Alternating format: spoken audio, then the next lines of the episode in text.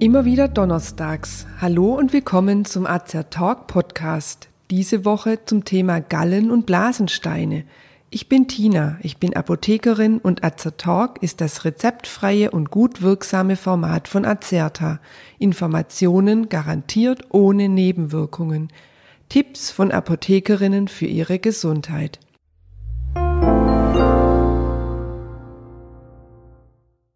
Gallensteine, Blasensteine, Nierensteine. Was sind das für Steine?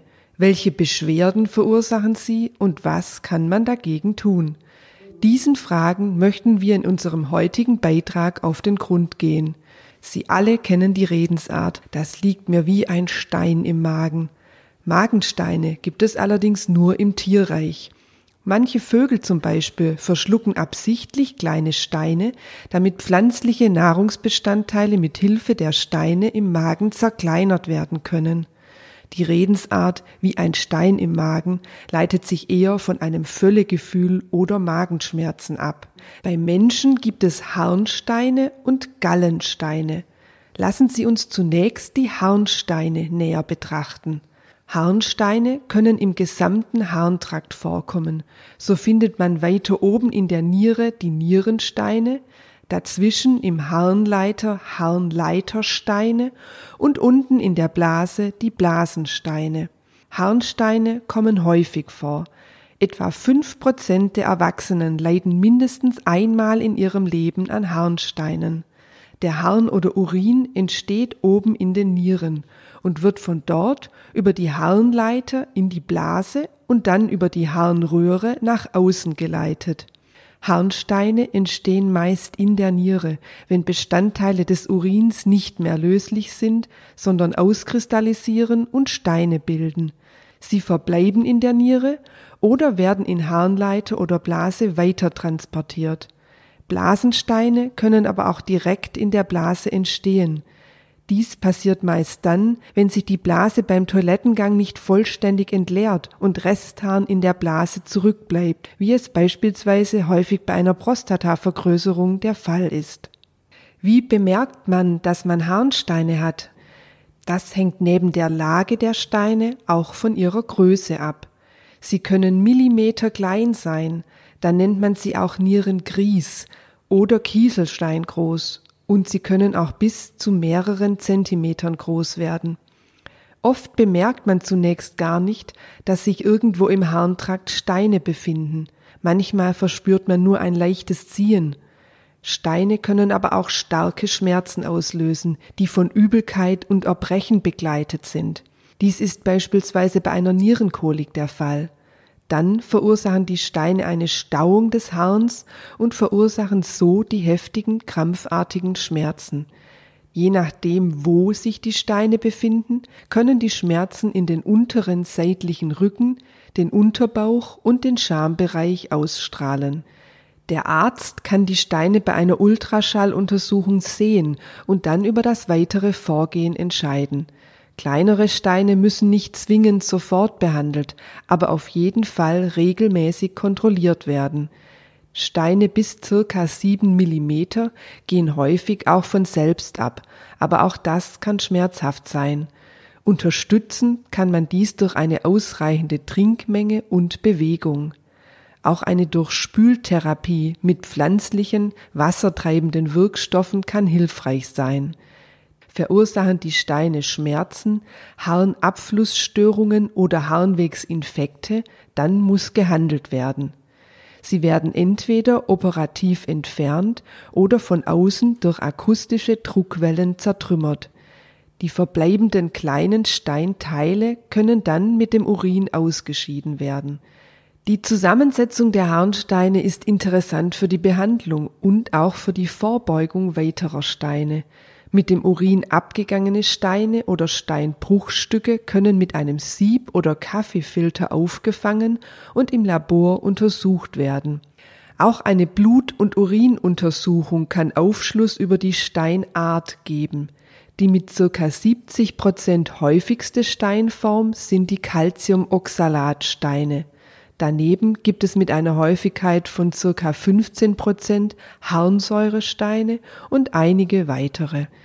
Was kann man selbst tun, um das Auftreten bzw. Wiederkehren von Harnsteinen zu verhindern? Eine wichtige Maßnahme zur Vorbeugung ist, ausreichend zu trinken. Mindestens zwei bis zweieinhalb Liter Wasser, verdünnte Säfte oder Tee sollten es täglich sein, es sei denn, es muss wegen einer Nieren- oder Herzerkrankung auf eine begrenzte Flüssigkeitsmenge geachtet werden. Ziel sollten der Erhalt des Normalgewichts, konsequente körperliche Bewegung und eine ausgewogene Ernährung sein. Bei unterschiedlichen Steinarten gibt es spezielle Ernährungstipps, so sollte beispielsweise bei Oxalatsteinen auf eine geringe Oxalatzufuhr geachtet werden. Viel Oxalat ist unter anderem in Rhabarber, Spinat, Nüssen und in Schwarztee enthalten. Diese Nahrungsmittel sollten dann also gemieden werden.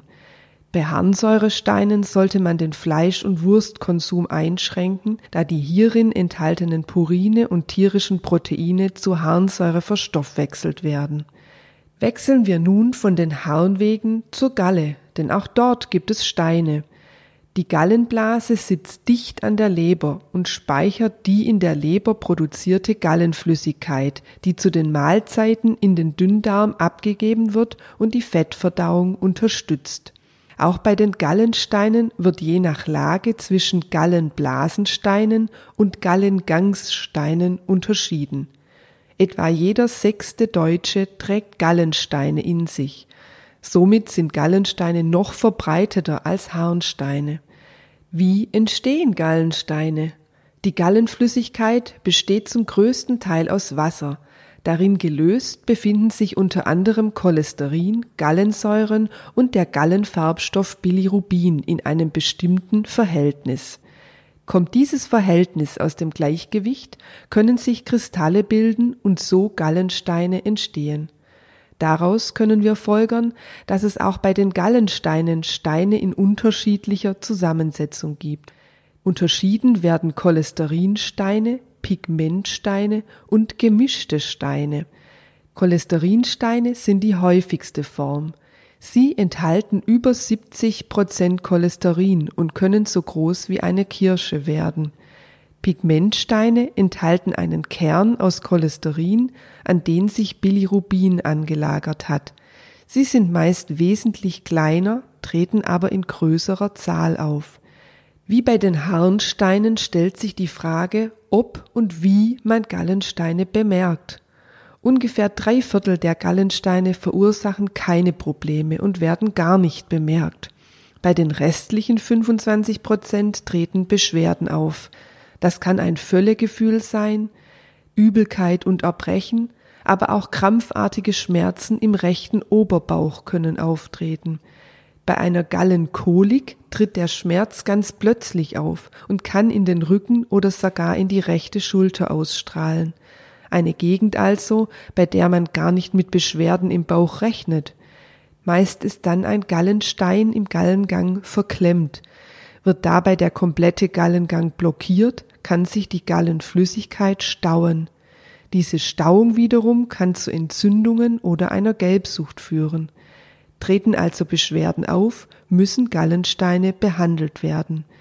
Der Arzt kann in den allermeisten Fällen durch eine Ultraschalluntersuchung die Gallensteine erkennen und ihre Lage, die Form und die Größe bestimmen, genau wie bei den Harnsteinen.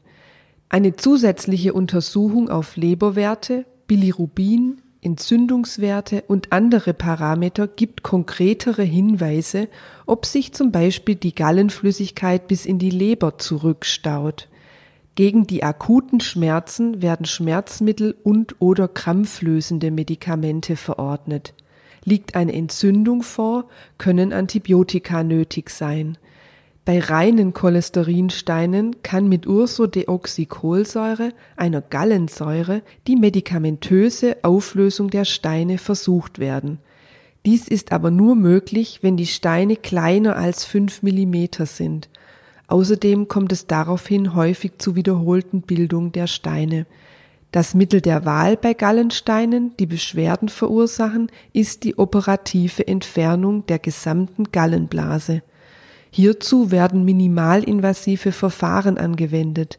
Das bedeutet, es wird ein ganz winziger Schnitt in die Bauchdecke gemacht, durch den hindurch mittels Kamera operiert wird. Wenn dann keine Gallenblase mehr da ist, entleert sich die in der Leber gebildete Gallenflüssigkeit direkt in den Darm. Betroffene müssen dann ihren Fettkonsum einschränken, damit sich die Verdauung an die veränderten Umstände anpasst. Das funktioniert meist problemlos. Kann man nun selbst etwas dazu beitragen, die Entstehung von Gallensteinen zu verhindern? Manche Risikofaktoren sind nicht beeinflussbar.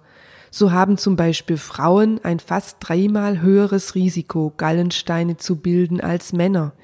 Auch in höherem Alter oder bei genetischer Veranlagung treten Gallensteine häufiger auf.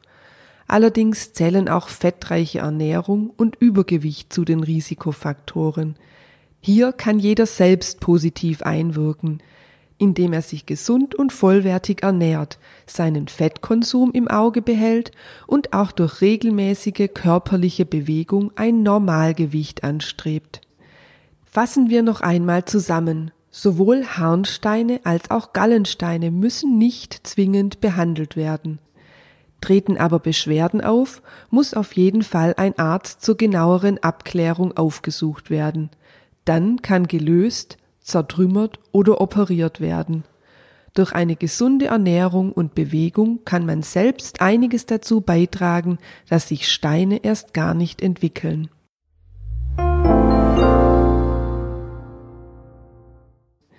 Wenn Sie sich für uns oder für unsere Fortbildungsvideos interessieren, besuchen Sie uns gerne auf azerta.de oder hören Sie unseren Podcast Wir sind Azertalk. Wir weisen darauf hin, dass dieser Podcast kein Ersatz für eine persönliche Beratung bei einem Arzt oder Apotheker darstellt, dass er keine Therapie ersetzt und lediglich der Information dient. Thematisch erhebt der Podcast keinen Anspruch auf Vollständigkeit. Vielen Dank fürs Zuhören, empfehlen Sie uns gerne weiter und bis zum nächsten Donnerstag. Bleiben Sie gesund und informiert.